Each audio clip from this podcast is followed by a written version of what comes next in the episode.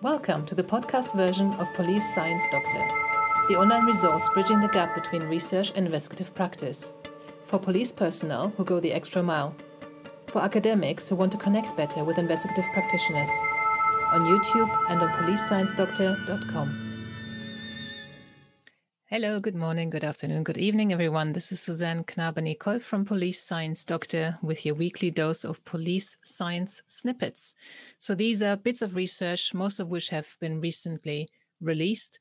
Um, these are scientific findings in the fields of criminology, police science, investigative psychology, forensic psychology, anything that's related to intelligence and law enforcement. And because you, the frontline, frontline practitioner, don't have time to trawl through these research findings to see which ones are actually useful for you in your particular role, I do that for you. And then every week I I basically speak about them on this broadcast and I also email them to everyone on the Police Science Doctor email list. If you haven't joined already and you want to get these into your inbox with the links to the original research article, you can join for free. Just go to police Google Police Science, go to the Police Science Doctor website and enter your details into the form that pops up. I've got the curtains drawn, everything closed today because it's going to be 34 degrees. I think it's already 34 degrees outside.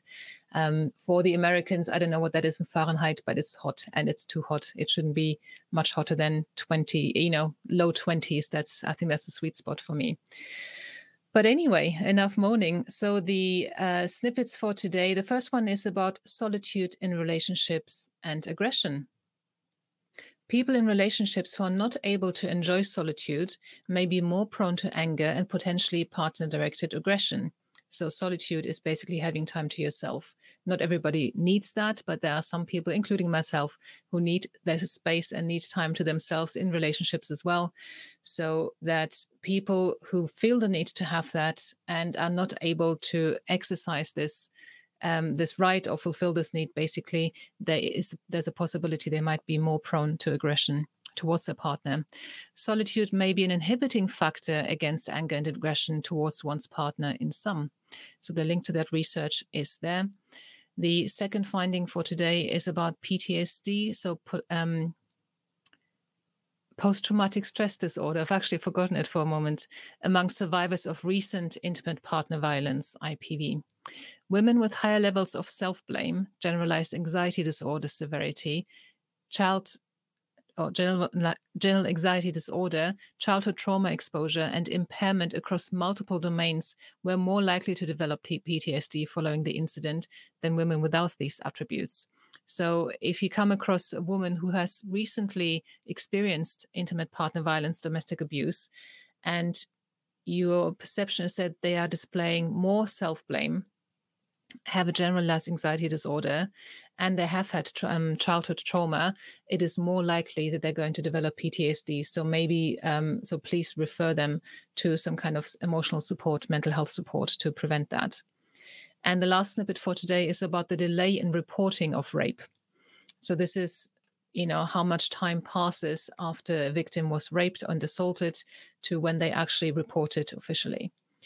The prevailing belief that so called true victims of rape will report the crime immediately, loudly, and officially is one of the oldest myths that has been confounding the achievement of justice for victims of sexual violence, because it is actually very normal that victims do not report rape, and this has no reflection on whether they are um, telling the truth or not. And far more victims are telling the truth when it comes to reporting rape than um, than people think. Far more. Criminal justice professionals need to understand that there is no correlation between immediate reporting and a lack of veracity, or or even delayed reporting and a lack of veracity, I think this should say. So these were the snippets for today. I hope that um, one or more of them were useful to you.